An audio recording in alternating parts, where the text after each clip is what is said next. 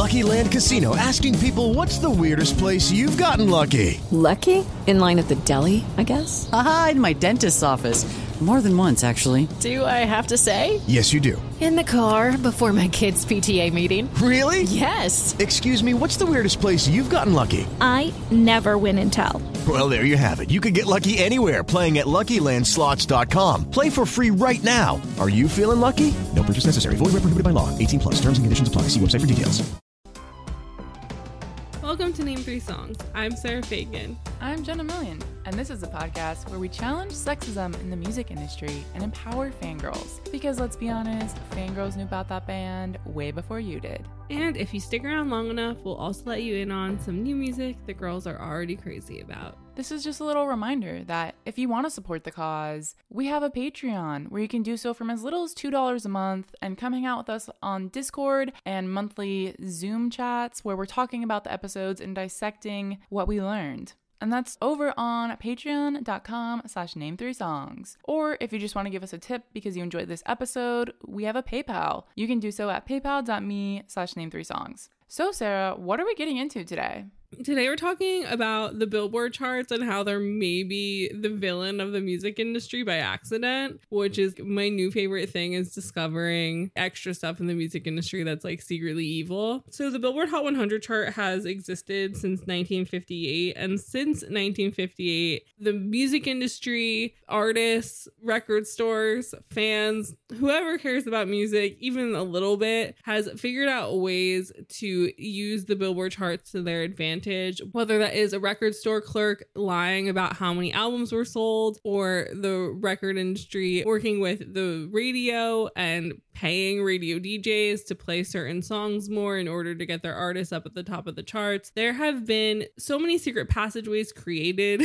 to the top of the Billboard charts that I'm honestly shocked that they even still exist. But as we learned today, they have changed the rules countless times. They've done so many things to try and mitigate the ways that these people in the industry have figured out how to use the charts to their advantage and to take advantage of the charts. But it still hasn't really worked. And the reason why we're talking about this today is because finally, fangirls have figured out how the charts work. And now they're using the charts to be like, hey, pay fucking attention to this artist that I love because everybody else is. So why aren't you? And so that's why we're able to talk about this today because fangirls have figured it out and they're really owning the system and they're making, again, America kind of look back at itself and be kind of like, oh, we really just like people who look like us. And so that's really, really the guts of this conversation today is there's a lot of racism going on, a lot of misogyny going on, and we're gonna unpack it all for y'all. That's right, folks. We have the BTS Army to thank for bringing this conversation to us today because Army has brought out all these discrepancies within the music industry with their massive power. So, we're gonna unpack that. We're gonna get into some of the history. We're also gonna look at other artists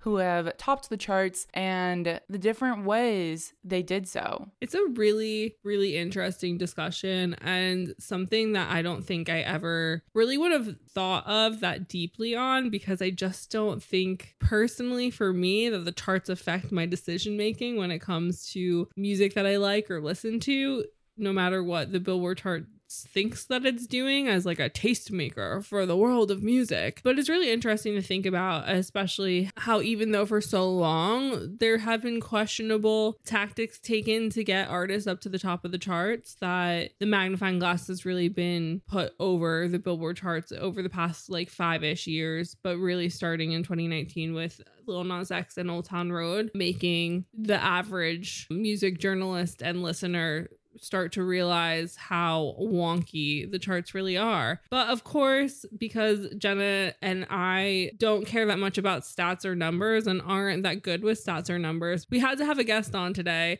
to be our guide through the numbers, through the information. So, Jenna, would you like to introduce everybody to our guest today? Yeah, today we are talking to Bryan Rolli, a music journalist whose work has appeared in Billboard, Forbes, Spin, Ultimate Classic Rock, and more. He's also a musician who plays guitar in the Austin rock band Transit Method and is working on a solo EP. I also have the pleasure of knowing Bryan since our college days when he was my music editor at our college magazine.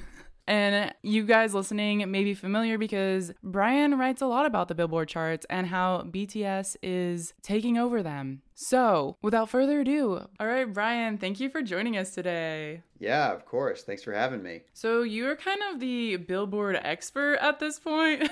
We're dubbing you the Billboard expert, at least. And so, to kick off this conversation, can you give us kind of a simple rundown of what are the Billboard charts and how do they work for our listeners who may not know? Sure, yeah. Well, in the most generalized way possible, the Billboard charts are the charts which determine which songs and albums are the most popular in the United States during any given week. The two that you'll typically see people talking about the most are the Billboard Hot 100, uh, which was the chart that determines the most popular songs across all genres in the US, and the Billboard 200, which determines the most popular albums in the US any given week. And those charts are tabulated by a combination of sales, physical and digital, streaming, and radio play. So all those things factor into what makes a song the most popular on any given chart. And then, of course, there's the different genre specific charts as well. So, also when it comes to the Billboard charts, as we've talked about in past episodes with our country music episode, as well as our episode about African American women in rock and roll music, the Billboard charts also in the beginning days would separate music based off of race. And so, at the beginning of the charts, you would have either hillbilly music or rock music. They would change what the quote unquote popular charts were referred to as, um, but the popular charts were tabulated as white music. And then there was black music, which we had under either the Harlem Hit Parade or Race Records, and then went on into rhythm and blues, where for quite some time, only artists of African American descent would be put into those charts. And then we wouldn't really see until the 60s white people being on the like R&B charts which was interesting because it took a little bit longer for black artists and artists of other ethnicities to make their way onto the white charts so as everything in music there's lots of racism involved which has really followed us to modern days as well but I read this interesting article on the Washington Post written by Travis M Andrews in 2018 and he basically was discussing how the Billboard charts calibrate success in music. And so basically, alongside the Recording Industry Association of America as well as Nielsen, he was saying that they offered a roadmap of what tunes, musicians, and genres Americans found interesting enough to consume en masse. But they've always been at least something of a mirage, which I feel like definitely is why we're talking about the Billboard charts today, because it feels even more so that the Billboard charts are just this pat on the back of whoever the big man in the industry wants the pat on the back if they can have their way, which the fans are starting to figure out how to no longer give the big man their way. I mean, we were kind of talking about this ahead of time like why do these charts even exist in the first place? And it really just feels like Billboard was like, let's gamify music because everything has to be a competition and capitalism. And now there's all these opinion pieces and discourse about how different people are manipulating the charts when it's like, what are they really for in the first place? Yeah, it's interesting that you say that because in my three to four years that I've spent really intensely writing about the Billboard charts and digging into individual cases with uh, certain artists, controversies or snafus or whatever on the Billboard charts, a lot of my, I guess, grievances with them have become more sort of existential in nature. and every time I end up writing about the Billboard Hot 100, it's like, for me, all roads lead back to like, this is all just fake and none of this matters anyway. Obviously, a lot of people would argue otherwise, but I guess the point I'm trying to make is that ultimately, I do think that scoring a number one hit on a Billboard chart is something of a vanity metric because, like you said, there are so many different means by which an artist can chart a number one hit or a number one album. Some of them have been perceived as more or less legitimate than others. And so you're always going to have a certain subset of fans arguing that, okay, well, this thing isn't really the number one song or album in the country. Like, it's fake And then you're going to have other people responding to them, defending the integrity of the charts and defending the integrity of the artist. And so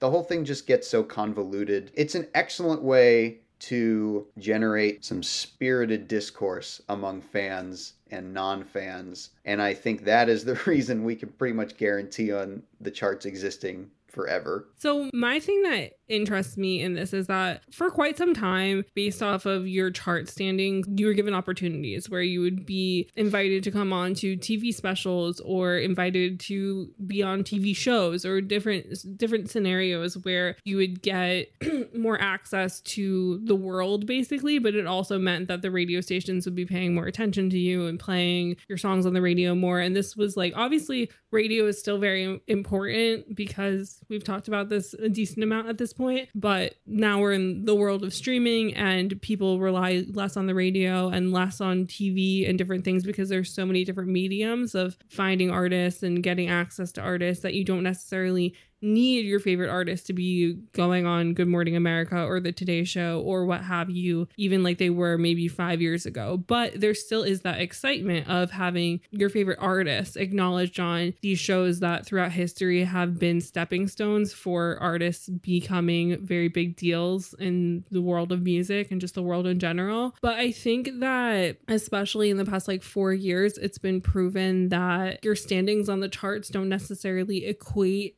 to that same sort of standing where a band that's popular on the internet, like because the internet is so powerful, that doesn't always correlate with what's being played on the radio or what's being played on TV or whatever. But also, as we've recently talked about in our episode about K pop and what we uncovered there, is that the Western media and the men in charge of the Western media are always going to sort of be like, we don't get it. So we don't care if it's number number one, we're not going to play them and we're not going to give them that access. And so we think it's interesting that from the research we've done on the Billboard charts, it seems like throughout history, the Billboard chart was used to sort of taste make what was happening because it's like, oh, the song's having some success. Let's see what else we can do with this artist. Whereas right now, it's kind of like the fans know that that's how that was used in the past. And so they're like, let's prove that our artist is worthy of being something that other people acknowledge outside of the fandom. And then the big man's still like, lol, no.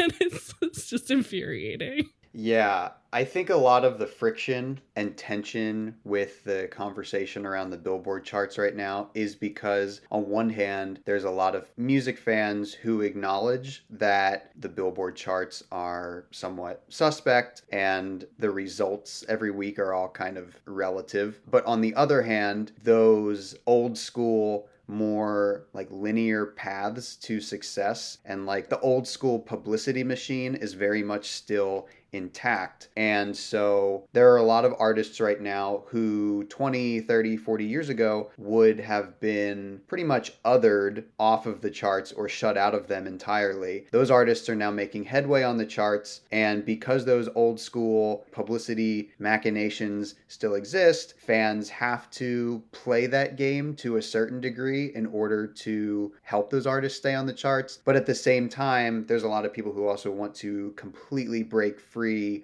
of that old way of thinking, that old means of achieving success, the old definition of success altogether. And so we're kind of in like what may prove to be a transitional period. I have no idea where the future of the charts are headed from this point forward, but it certainly seems like there's a big, I guess, reckoning going on with the way that we regard the Billboard charts, to say the least. I mean, it seems like, as you said, fans are, you know, using the charts in one way, critics and industry professionals are using the charts in a different way, and everyone's mad about something. And the Billboard charts keep adjusting how the rankings are taken into account. And, you know, part of that is because of the change of things like streaming and iTunes and all of this. And then the other part of that is them realizing that the record labels were inflating the numbers in a certain way. And so then they changed the rules. And so this actually actually goes back in history to 1995, which was the first year that there ever was a number one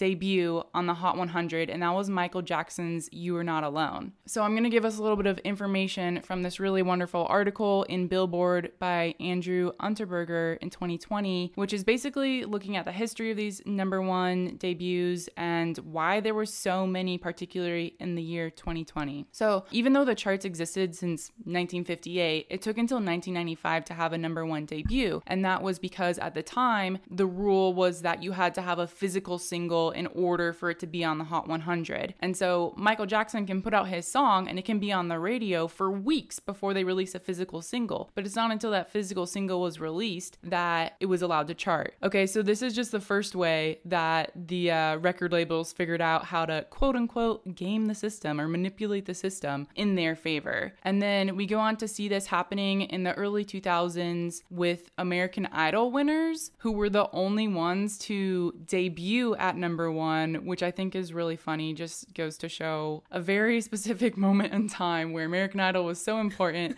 that when those winners put out their first single, it immediately drove everyone to buy those singles and drove it up the charts. Also, in that Washington Post article that I mentioned earlier, Travis Andrews was saying how the charts focused on a frozen moment in time and not one that necessarily was lasting in cultural impact. And so he was saying how in the year 1972, some of those popular singles on the Billboard charts were Gilbert O'Sullivan's Alone Again and Roberta Flack's First Time I Ever Saw Your Face. But the song from 1972 that most people remember are Don McLean's American Pie. And so I feel like that says a lot because I feel like there are songs that have such a big cultural impact, whether that be from finding other life in TV shows or movie scores or right now going viral on TikTok or on other social media apps where songs might not necessarily get the listens in like the expected way of the Billboard charts. Like another example would also be like how popular the Twilight soundtrack was, but none of those songs necessarily charted really high. Like songs will have really big cultural impacts and they wouldn't have charted in that year or even necessarily been from the year that the cultural impact is happening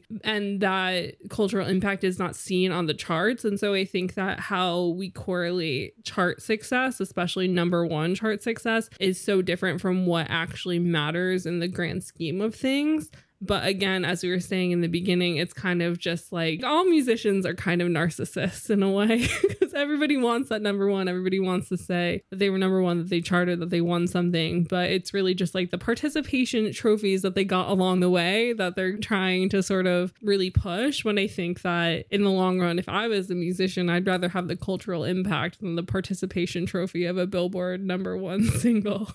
Yeah, that's a great point. There are a couple examples of that that always strike me as interesting, especially because, like I mentioned earlier, there's the Hot 100 chart and then there's a variety of different genres specific singles charts. And a lot of times, some of the biggest rock songs in history, those either didn't even chart on the Hot 100 or did not perform particularly well in the Hot 100 because they were rock chart hits. So I think of like some of the biggest, most culturally enduring songs in history Journey's Don't Stop Believin', Queen's Bohemian Rhapsody, Nirvana Smells Like Teen Spirit, The Freaking Killers, Mr. Brightside. None of those songs came anywhere near number one on the Billboard Hot 100. Maybe Bohemian Rhapsody peaked at like number two, but that was like because it was featured in Wayne's World and got re released in the 90s and had like a second wind. But like, None of those songs are number one hits. They're still some of the best performing songs of all time. They're going to be played in every club and at every open mic night, like till the end of time.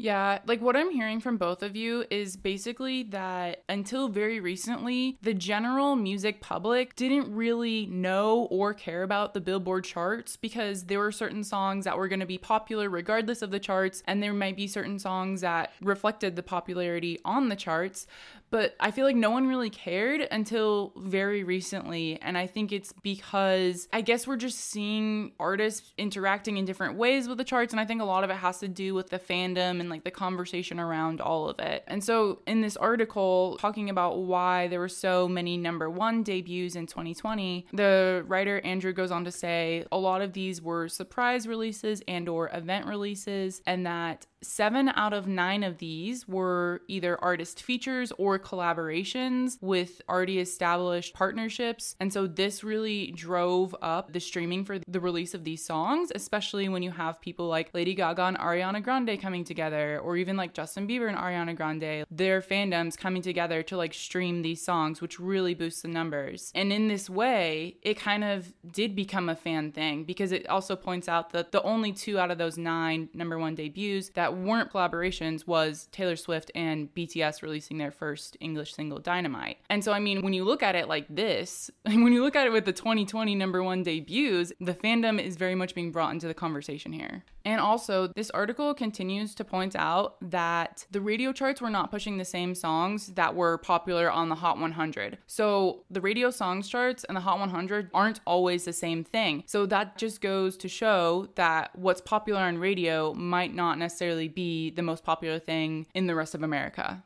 Well, I think that the issue always has been with radio is that there's a lot of incentive to, for radio stations to play certain artists because they are kind of in the pockets of certain labels or certain people at labels and those situations. And I mean, like, if you go from never listening to the radio to the radio being the only thing you can have on, it's still the situation where every 10 songs you're going to start hearing a repeat. I mean, I was texting Jenna this earlier, but like, when I was a kid, we used to listen to Radio Disney all the time, like, all the time. And I would be that little kid, like, calling because I'd be like, I want to hear my favorite song on the radio. The amount of times that I called that radio station for them to play Dancing on the Ceiling by 18s and that they'd say, Yes, of course, we're going to play Dancing on the Ceiling by 18s. And they never fucking played it.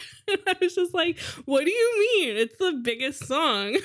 so, I mean, the radio has always been like, if they don't care about that artist. They're not going to play them unless every single kid is calling, which again, we've seen fans rally the troops and get the songs that they want to hear on the radio played on the radio because they're incessantly calling and incessantly doing something. But also, most of the time, when those fan projects do succeed, they're artists that are already played on the radio for most of the scenarios. So you're not really seeing them all of a sudden playing like the main on mainstream radio because a bunch of kids are calling because they don't know who that is and they don't have their music. Whereas if they're not playing Five Seconds of Summer on the radio, but they know who Five Seconds of Summer is and they probably already have the songs, if a bunch of kids are calling, it's way more likely for them to put Five Seconds of Summer's song on the radio because they're like, okay, like we know people have liked them in the past, so why not? The days of radio being a tastemaker are long gone. Radio at this point is a monolith, an outdated monolith. And like you said, its function now pretty much serves to maintain the status quo because radio programmers, for whatever reason, they either don't want to or can't afford to take a risk. And I mean, so much of the agency of like actual DJs, like that's not like really a thing that exists anymore. Like a DJ's not going to stroll into the studio and be like, "What's up, listeners? Let me turn you on to this sick new track." Like that doesn't happen anymore. And yeah, like you mentioned, unfortunately, even though the days of payola were ostensibly uh, done away with decades ago. There were reports in Rolling Stone as recently as 2019 to suggest that labels are still paying stations thousands of dollars and offering them tons of incentives to play their artists. So clearly, it is a, a game that can still be rigged. Even though, you know, as much as we say, like, oh, radio's declining, they still have enough power that they are huge gatekeepers in this industry. No, absolutely. I mean, like, I would say that ties back into what I said before about like the friction between the old and the new ways of doing things. A lot of younger music fans now would probably just take for granted the fact that like radio is not as relevant as it used to be. It's not a taste making platform anymore. And yet, it can still be a gatekeeping platform because there's a lot of older listeners who take for granted that radio is still king and that radio mm-hmm. can make or break artists. And so I guess it's really a generational divide between people who swear by radio and people who don't even understand why it's still a factor in determining an artist's popularity or determining their billboard chart placement. Yeah, and I think when you look at country music, as we mentioned earlier, country radio 100% just gatekeeps the whole genre in general and even stops people from having success in country. So it is interesting that sort of dependent on the genre, artists can be completely because of the radio not wanting to play them and their unwillingness to even give them a chance. And it just also is interesting how in America, radio was such a big thing even when we were younger because i mean like i grew up as i said on radio disney and then on z100 and z100 was like everything like if you grew up anywhere near new york city and you didn't have a ticket to z100's jingle ball like you were not cool during the month of December in school. And it's also interesting coming from having lived in England for some time how relevant radio is actually to England and how there's channels for every county and how they have different up and coming radio stations and that BBC Radio 1 is played in like every house and those DJs are like proper famous people get invited on chat shows and all that sort of stuff whereas like people probably know who Elvis Duran is from the Z Morning Zoo, but like I don't think any person would follow him on Instagram or care about his life like they do with like Greg James or Nick Grimshaw or Annie Mac or these people from British radio. So it is just interesting to Western countries, very different viewpoints on how important radio play is and all that. But obviously, that's a different discussion. So, as I mentioned earlier, with the charts, utilizing race as a way to hold artists back from the beginning of the existence of the charts, and how Jenna was also saying how it wasn't until recently that the normal music listener or like the more devoted music listener was really paying attention to how screwy the Billboard charts really are. We have Lil Nas X coming into the picture. And obviously, Old Town Road is a song that you have to not pay any attention attention to anything pop culture to not be aware of. And the song started making waves through the app TikTok before every single person was on TikTok. So that just shows how powerful the app has always been. But this started a conversation because basically the song was a country song and the Billboard charts were like, is it a country song though? And so you have this situation coming up where they're not allowing him to have a number one country song, even though it ticks most of the boxes to correlate into country music. And so Lil Nas X did an interview with Lakin Starling from Teen Vogue in 2019. And basically, he's saying that the reason why he didn't think he was getting charted on country music was because the country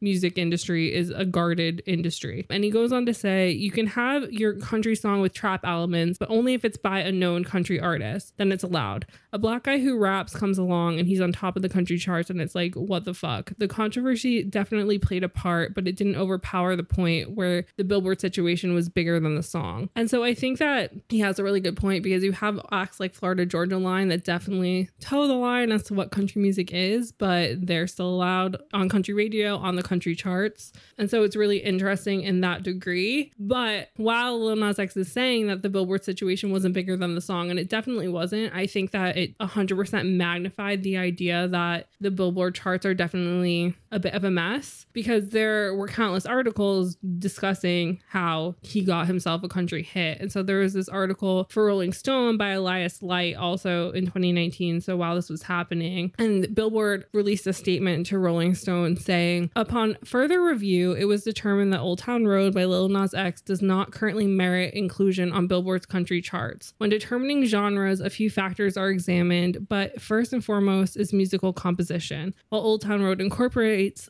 references to country and cowboy imagery, it does not embrace enough elements of today's country music to chart in its current version. And so then you have Billy Ray Cyrus riding in on his white savior horse to be like, this is a country song. And he adds a verse to the song and all of a sudden the song is viewed as a country song and it sort of changes the whole conversation of like what is allowed and what isn't allowed and also makes people once again acknowledge that like oh they're trying to pigeonhole this black man into a race category of music by putting his song that has so many country elements into an R&B category when that's definitely not where it fits in. And then we go on to see the song being number 1 on the Billboard Hot 100 charts for 19 weeks.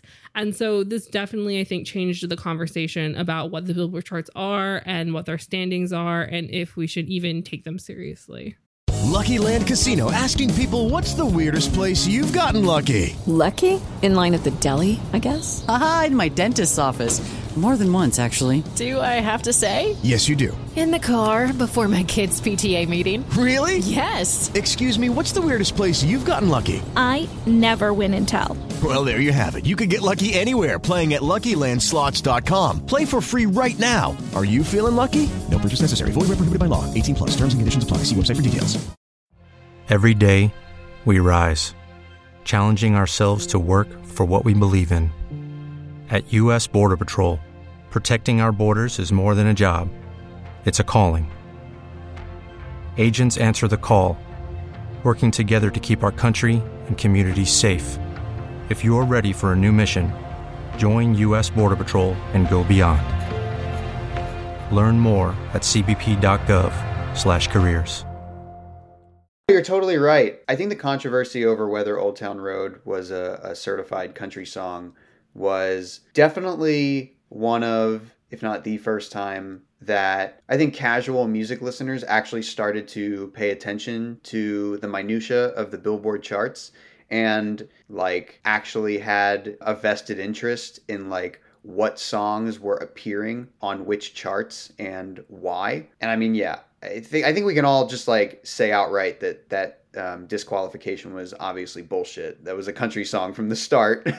but um, I think that's something that we've only seen been amplified in the two and a quarter years since Old Town Road first came out. Is more casual music fans taking a more uh, active interest in what is going on on the charts and how they affect their favorite artists so this whole like country chart versus hip hop chart is what started off the conversation around Lil Nas X. But I think because of that, it kind of really propelled the track to being number one on the Billboard Hot 100 and staying there for so long because people were suddenly so interested in what the conversation was around this. But he holds the title for the longest track at number one, which was 19 weeks. So I did just want to bring attention to some of the marketing tactics that also came into play to keep this going for so long because we're going to get into BTS in a minute. And BTS, among other artists, have been criticized for their marketing tactics, which has allowed them to get a number one. And these marketing tactics, as we mentioned, have been happening since the beginning of time when they realized that they could release the physical singles after the song was actually out, a la Michael Jackson in 1995. But with Lil Nas X, first off, we see the remix featuring Billy Ray Cyrus. Then the song enters the top 20 of the radio charts, so it's getting picked up on radio. Then we have a Diplo remix. Then we have a music video drop featuring Diplo, Chris Rock, Vince Staples, Rico Nasty, and Cyrus. Then the song reaches number two on the radio songs charts. And at this time, we also see Taylor Swift releasing You Need to Calm Down, which was a challenger to Old Town Road, but because the streaming and the radio was already already so high for Lil Nas X, Taylor unfortunately did not get that number one spot. So Old Town Road continues its spot at number one. And then in week 13, of this, while the metrics might start to slide a little bit, he releases his 7 EP featuring the song as well. So again, he gets a bump from that. Then we have another remix featuring Young Thug and Mason Ramsey, along with a lyric video and an animated video. And then we have week 17, a remix called Seoul Town Road featuring RM from BTS. And at week 19, it starts slipping enough that Billie Eilish's Bad Guy starts gaining. And by week 20, it switches and Billie Eilish's Bad guy takes number one. So, what an adventure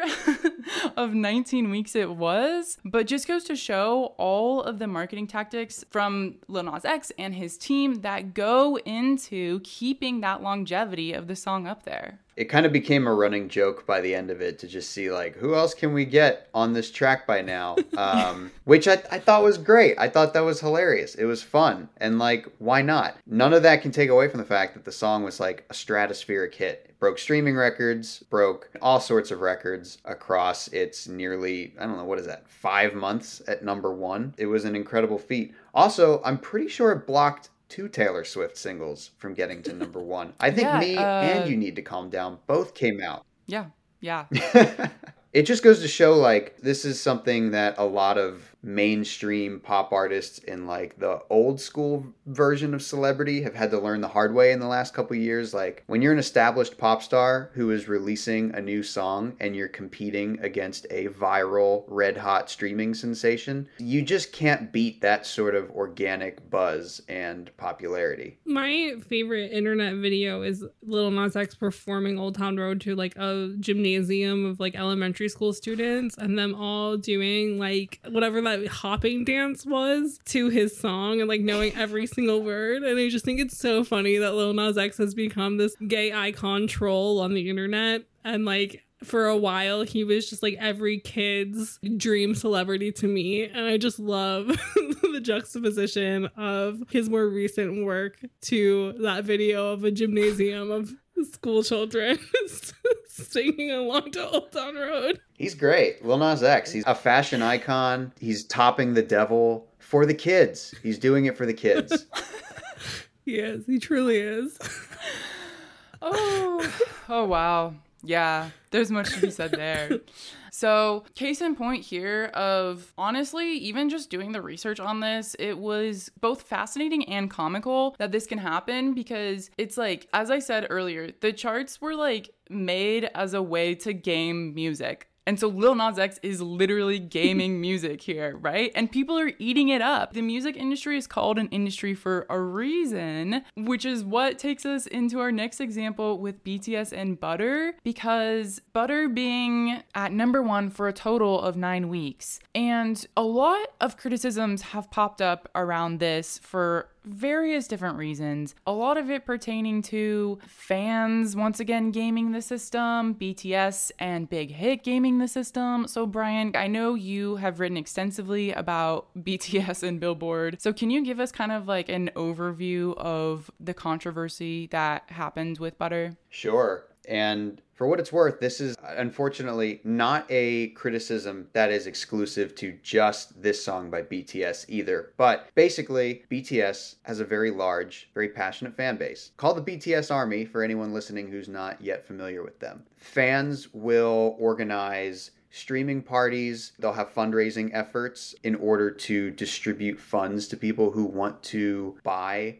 new songs or albums by the group. And basically they'll you know coordinate a strategy to buy multiple copies of the same song or album in any given week in order to improve the sales of a song in a certain tracking period, which is why you'll see that, unlike a lot of pop stars and hip hop artists who uh, routinely top the Billboard Hot 100 now, who do so based primarily off streaming, BTS have always relied overwhelmingly on digital and physical sales rather than radio play or streaming in order to hit number one. And so after Butter stayed at number one on the charts for a handful of weeks, more people started to become aware of the means by which fans were helping to keep BTS at number one, and they started criticizing them, saying that they're gaming the charts, or this is not actually the most popular song in America because nobody's ever heard of this band except for the BTS Army. And they were arguing that basically, because only BTS's extremely large, extremely motivated fan base, because that fan base was the only group of people that cared about them, that they didn't actually have the most popular song in America. And they were accusing them of chart manipulation and all sorts of stuff. Criticism that's still existing at the time of this podcast. So, just for also context, BTS sold out two nights at New York's Citi Field, which has a capacity of almost 42,000. So, even as somebody who doesn't listen to BTS, it is shocking and appalling that anybody would insinuate that just because the song isn't played on the radio, that that doesn't make it one of the most popular songs in America when 80,000 people went and saw this band live over two nights. Like that's insane that a band is so big that they literally have to play at Citi Field. Like, not Madison Square Garden. They had to play at a fucking baseball stadium. It just blows my mind because when Jenna was giving me stuff about BTS to read to like inform myself for this episode, I was just shocked by the language used and like the discussion being had in this one Stereogum piece about this song and just about BTS in general. Because number one, anything against them automatically just feels a little bit racist, no matter what anybody is saying. But also, it's that thing where, again, it's a grown man being mad that fangirls have figured out how to make their artist feel seen. And it's just really frustrating that we're this far into fangirls and fandom being accepted into the pop culture zeitgeist that people are still just like, well, a bunch of teenage girls did it. So does it really count if like the most popular song on the radio is something different? And it's like, who the fuck listens to the radio, Josh? I don't know what this man's name is. I just, it's Tom. but like even better. Shut up, who Stanley. The, who the fuck listens to the radio, Tom? Do you? Probably. You're probably an old man. And I mean, no, di- like some disrespect, but like not full disrespect to him because I mean, clearly he takes the charts really seriously and doesn't like change. But like, what old white man does like change? You know, none. The answer is none. White men do not. No offense, Bryan, but white men don't like things changing because it scares them. And so I feel like that's what's going on here with the charts charts is that the general white man is kind of afraid because the charts are changing because artists and fans are sort of figuring out ways to let themselves be acknowledged by 100% gaming the system when like we've said people have been gaming the system since day one. Because i mean even back in the day before the internet the charts would literally have to call every record store and be like how many units did you sell? And if the guy at the front desk is just an asshole and doesn't like the spice girls they're going to be like oh the spice girls sold five records this week and led zeppelin sold 3000 so you know but that's always what's been happening. Like somebody's gaming the system somewhere wherever they can. And the fact that now it's fangirls doing it now it's a problem. Now it's an issue yeah that's spot on. And you're right. The thing that well there's a number of things that i think are problematic about the assertion that BTS's popularity is not organic. On one hand, you've got the point that you raised, which is that BTS is arguably one of, I mean, they're one of, if not the biggest touring group in the world. The tickets to their Map of the Soul tour, which were postponed because of COVID and have yet to be rescheduled, but that stadium tour, which had like 16 dates in the US, was on track to selling out months before it actually kicked off. I mean, with the exception of Taylor Swift on the Reputation tour, like there are probably no pop artists I can think of that are routinely touring and packing stadiums. Justin Bieber, Ariana Grande, Drake, The Weeknd, none of these artists are playing stadiums. I mean, BTS's touring numbers are on par with like the Rolling Stones and Metallica, legacy classic rock bands, which continue to be some of the biggest touring draws of all time. So to argue that they don't have any real on the ground success or an IRL fandom is just silly. That's what somebody who has never paid attention to them before the release of Butter would say. Also the fact that so much of this criticism boils down to like, well, I don't like how people are spending their disposable income. How dare they buy multiple copies of one song how dare they participate in capitalism? Right, exactly. As if artists haven't been bundling sweatpants and lollipops and condoms with their singles for years now and capitalizing on those bundles to rocket up the Hot 100 before Billboard stopped counting those bundles last year. And let it be known, BTS never had to bundle their music with merchandise or concert tickets because fans were passionate enough to independently buy their music and their merchandise and their concert tickets. So, okay, this is something also that is very specific to K pop that American music industry has not caught on to is that for every K-pop artist, it is super common to buy these album packages because you get so many cool things with it. Like they've literally figured out how to sell physical units of CDs and for some reason American artists with the exception of Taylor Swift is still struggling to figure out how to do this. I don't understand how nobody's learned from K-pop yet. So there is this discrepancy between the actual like physical album sales between American artists and K-pop artists in general. And I think, you know, because this is the first time we're seeing a K-pop artist on the Billboard charts, it's really drawing attention to that factor of these fans are participating in capitalism in a way that we don't see in numbers that we don't see with our other artists. And so it's almost highlighting flaws within the system, but like BTS is not the problem. The problem is how the system was set up. They're just highlighting that. Yeah, absolutely. I mean, and again, for me, I keep circling back to the idea that like a number one hit is ultimately like kind of meaningless. Like it's a vanity metric that, yes, it does afford certain artists more opportunities, it gets them more exposure, and it generates more headlines, which in this click economy is probably the most valuable currency that you can have as a musician. But ultimately, it's like you said, Sarah, these are like participation trophies that artists want to rack up. That said, they do still exist, and those like bragging rights and bona fides are still important. And yeah, fans have figured out a way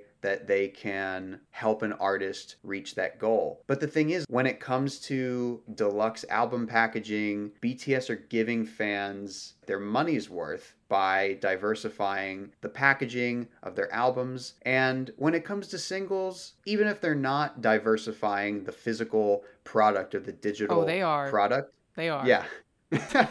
when Permission to Dance was released, they waited until like July 7th to release the physical sets. And they had two versions. One was like a yellow version, one was an orange version. And it was just Butter and Permission to Dance. But it was the same album type packaging with like the book and like the photo cards and everything. Okay. See? So, case in point, even with the singles, they're giving fans like a physical thing that they can like latch onto and enjoy rather than just here's a here's a 99 cent download that exists in the ether and isn't actually real. But even if that weren't the case, a fan spending a dollar or five dollars or ten dollars on an artist's music, to me that represents like a statement of intent. The point I think for an artist of that stature is not to generate as many fickle, non committal fans as possible. You want fans who are going to actually support you and buy your stuff and go to your concerts and listen actively to your music. I think those fans are a lot more valuable than people who happened to hear your music because your record label paid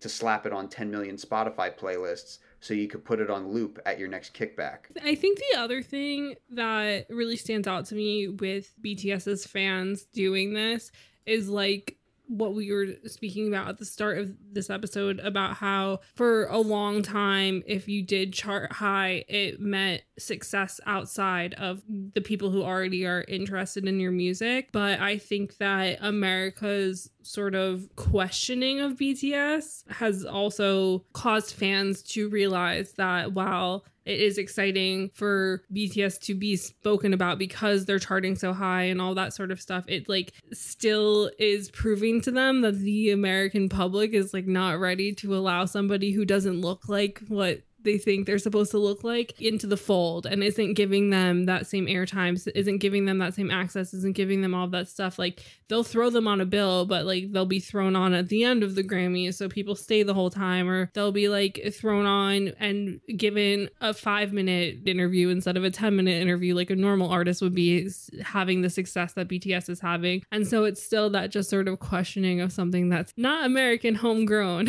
which we love to do. And so I think that again, it'll be really interesting to see the future of the Billboard charts going forward based off of fans sort of starting to understand that it's not working. like it's not doing what they're told on the package it's supposed to do because these fans are like, hey, we know that BTS is the biggest band in the world. Why is America not acknowledging this, not jumping on board? And then they'll continuously give them number ones. They'll continuously have them breaking all these records, specifically in America America. And yet the people in charge of the media are still just kind of like looking at it like, what the fuck do we do with this? We don't know what to do with this. And it's like, just give the fans what they want and put them on whatever show they want to see them on, whatever morning talk show, whatever person they want to interview them, put them on the cover of Vogue, whatever, you know, like just give it to them. But America's gonna keep being America about it, it seems, which is a bit frustrating, but I think also maybe will make things obsolete that should have possibly been made obsolete a while ago. That's the funny thing. It's like all these critics and institutions that continue to criticize the means by which BTS have achieved their success or continue to other them or miscategorize them, like at award shows and other things, or just deny them opportunities in general. It would be a lot more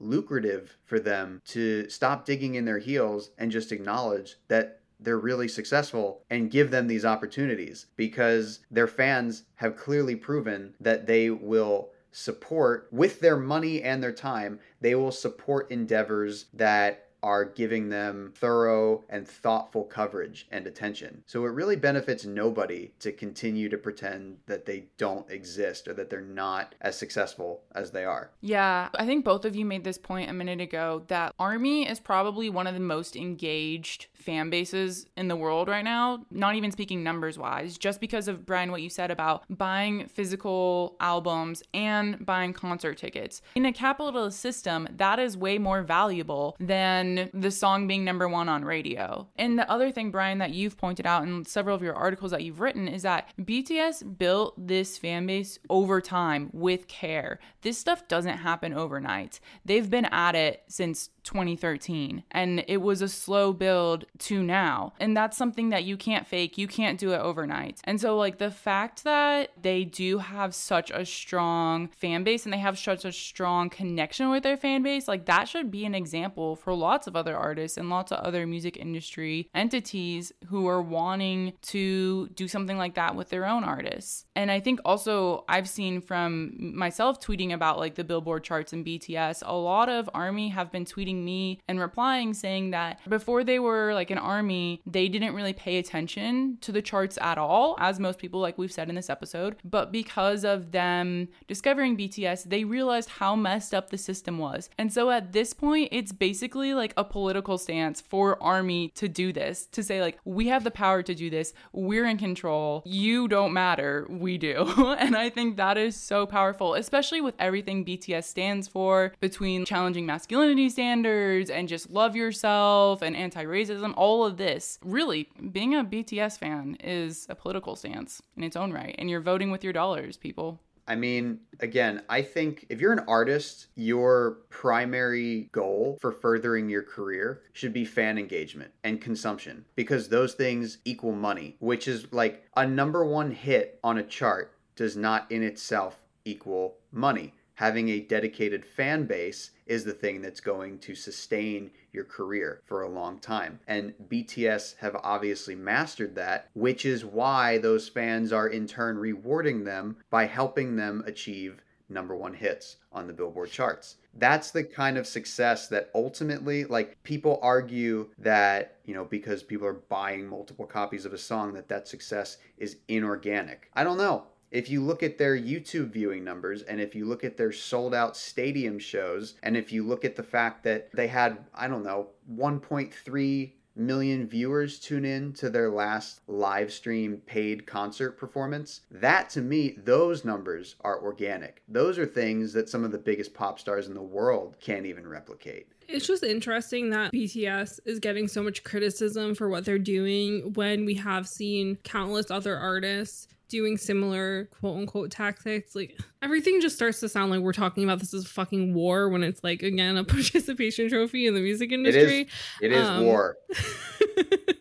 pop culture warfare. But we've seen this countless times where we have like Taylor Swift dropping music out of nowhere. We had Harry Styles with Watermelon Sugar dropping his ridiculous vinyl albums that people didn't get for ages afterwards for the single in particular and the ugliest merch I've ever seen in my whole life. You have countless artists and like Travis Scott and so even Drake, like so many people do all these different moves and options for singles and all this different stuff in order to have that like coveted billboard number one single spot. And so just the fact that bts is the band that gets so much criticism for this doesn't sit right with me obviously doesn't sit right with their fans. And i just am like i just can't No, because that's a lie. I can wrap my head around it because people are just gross and awful and don't like things that girls like and also are all racist and awful. So there's like lots of things at play here. But it is frustrating that there are other artists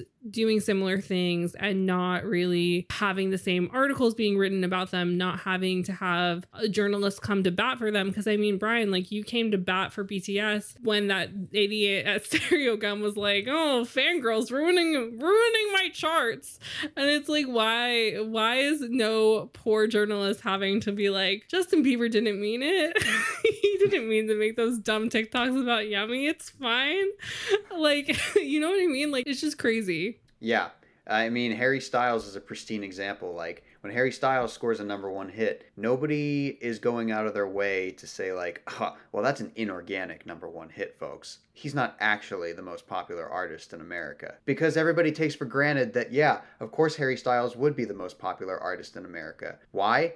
Well, because he's been around for a while, because he's a conventionally attractive white guy, and because, like, that's the template for success in America. Like that's what a textbook successful pop star looks like. So when seven guys from South Korea achieve the same thing, arguably a, more impressive feat, all of a sudden those same people have a problem with it because they assume that, oh, there's no way that this K pop group would ever be the most popular artist in America. Well, why is that? Why do you take for granted that one artist would always be the most popular artist at any given moment? And then why do you assume that another artist could never achieve the same thing? Yeah. Much to think about here. Racism, misogyny. I do. I, I will say, if there's one, I don't know, silver lining in the dumpster fire that is like the charts and the discourse over the charts, which uh, is exhausting and often like soul crushing because it's just so silly and toxic. But if there is a silver lining to be found in all of it, you know, there's a lot of people who have compared pop music fandoms to like sports fandoms. I actually don't think that's a completely accurate comparison because I know very little about sports, but to the best of my knowledge, your money doesn't do a damn thing to affect the makeup of a sports team or the career trajectory of your favorite athlete. Whereas mm-hmm. pop pop music fans have the opportunity to in some small way support the endeavors and the careers of their favorite artists. Yeah. And like I think there is something kind of encouraging about that. Like the system still has a long way to go to be better. It still has a long way to go in its transparency, but it's kind of cool to know that fans can actually play a somewhat active role in their favorite artists' careers and contribute to their success. And like when artists say like it's all because of the fans, that's not just lip service anymore. So, yeah, I think this was a good place to wrap up this conversation because I think, as we've all stated in this episode, we're curious to see how the future unfolds for the Billboard charts and whether or not this is like a reactionary period that's gonna cause some changes one way or another. So, Bryan, I wanna give a big thank you for joining us today and sharing all of your knowledge on both Billboard and BTS. Thanks for having me. And if any of our listeners want to read what Bryan has written, we will have all of the links, including Twitter, in the description below to go find him and his great words on the internet. So, once again, we've discovered another part of the music industry that actually sucks. Yeah, and I think this episode just goes to show how much of these systems and structures that have been in place for decades actually control kind of like the larger music industry as much as we want to believe it's changing with streaming and stuff, and as much as we see power shifting towards the people, these structures are still in place and they're still the ones controlling everything. It's just another another conversation of how at the end of the day capitalism is still in charge. Because it's really what it is. Because it's not even the artists. Like the artists have very little to do with this conversation most of the time. It's like these artists teams the people backing them understand that their fans are going to support them no matter what, no matter how ugly the merch is that comes in the bundle. And so they're just trying to get people to buy, buy, buy. And I feel like that's kind of how the Billboard charts have been able to stick around for so long. It's just funny that in the end, it always comes back to the music industry is a business and money comes first and that's all it really is about is it's like fans for so long have just been like oh the charts show who's the most popular person in America, so I'm gonna get my fave up the charts. And the music industry is like, hey, hey, hey, yes, you will, my pretties. I don't understand why, people at the top of the music industry care so much when at the end of the day, as I said earlier, someone like BTS being successful is good for music overall. So I don't understand why are people making an issue when like it doesn't need to be an issue other than they're racist and misogynist. that aside. well, I think also just like from the record label perspective, it's probably kind of like year-end returns and like all of that other dumb stuff that you have to do in like quarterly meetings at work where it's like, look how many of my artists have gotten a number one. Like, look how good my team's doing in the promotion and marketing department, you know? Imagine a world where the most important thing is human interaction, authenticity, and like community value, and number ones don't mean shit. Imagine. BTS would still be winning in that category, but we're talking about winning aside. Like, imagine if, like, record labels and music industry people, their focus was on building, like, genuine and authentic community engagement and relationships between the artists and their fans, and not just selling, selling, selling not just the bottom line yeah, number. I think that that in theory sounds great. yeah. And I think that like at this point in time, especially with the internet and as we talked about songs going viral on TikTok and people's interest sort of verging away from like the quintessential top of the charts music and finding new sounds and how genres aren't really existing as strongly anymore. I think that there's definitely space for that to happen, but I do think that like for some time, yes, as we discussed in this episode, the charts have been cheated for ages but it seems like for some time they did work in a way of how you got your favorite artist to get on TV or how you got people noticed and stuff. So I think it's just that in the internet age, things like this start to become obsolete and yeah. start to become unnecessary and just add another way to critique artists that you don't understand yeah. and also in some ways validate artists that are critiqued all the time, like Justin Bieber or One Direction or Taylor Swift or Ariana Grande, like these artists who have similar fan bases to BTS, but have that, you know, all American look to them. and so they're judged still. Like you're still going to read shitty interviews with them and you're still going to read dumb articles with them and they're still getting critiqued constantly, but their charting positions never really get questioned. And so it's that like weird thing where it feels like some people in the industry just would outright disrespect Taylor Swift at every possible chance they could if the Billboard charts did not exist telling them that you should respect this woman because look at how successful she is. You know what I mean? Yeah. Yeah. I do know what you mean. Like Taylor can point to the charts and be like, "You can say what you want, but I'm one of the most successful artists out there." Yeah, it's another double-edged sword in the music industry. Um, if you take it away, it can fuck over a bunch of people, but also if you keep it, it can continue fucking over a bunch of people in different ways because it just gives another way for somebody to, to like judge someone like BTS. Because this is the thing is it's like when you look at the music industry, as we've said in lots of episodes, it's a lot of cis het white men, even when it comes to journalism and the people writing about it. And so I think that a lot of these men don't necessarily want to acknowledge their internalized racism and their internalized misogyny and all of these sorts of things that make men uncomfortable to acknowledge. And so then they're like, oh, well, I guess I'm used to seeing black people on the charts, but Asian people that girls like? Oh no, what's this about? And I mean like that's candor, but like that's what it feels like when when we're seeing these men write these really not nice articles about BTS charting. It's like what you just picked a new race to hate? Like what's going on here? So I mean, for you guys, what are your thoughts on this? Do you think that it really does all just boil down to people being upset about not white people charting, to people being upset that young girls have found artists that they like and will support them and just throw their money at them so that the world has to acknowledge their success? Or do you think it's something else? Do you think there's something else going on here? We would love to hear your thoughts because I think that Jenna will be researching the Billboard charts until someday she stops caring about K pop, which I don't see happening anytime.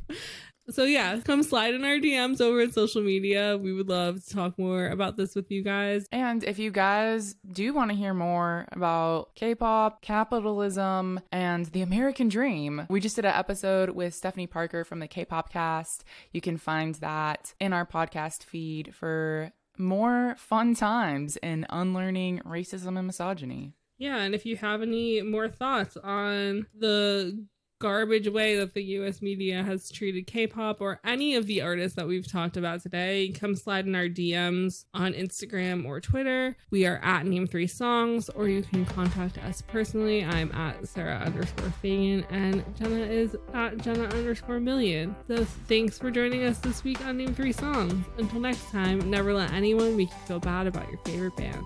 And remember, you're never too cool to listen to Lil Nas X or BTS. Don't forget to subscribe to be notified when new episodes come out and leave us a five star review. They really help. If you want to find out more about any of the sources we referenced in this episode, you can visit name3songs.com.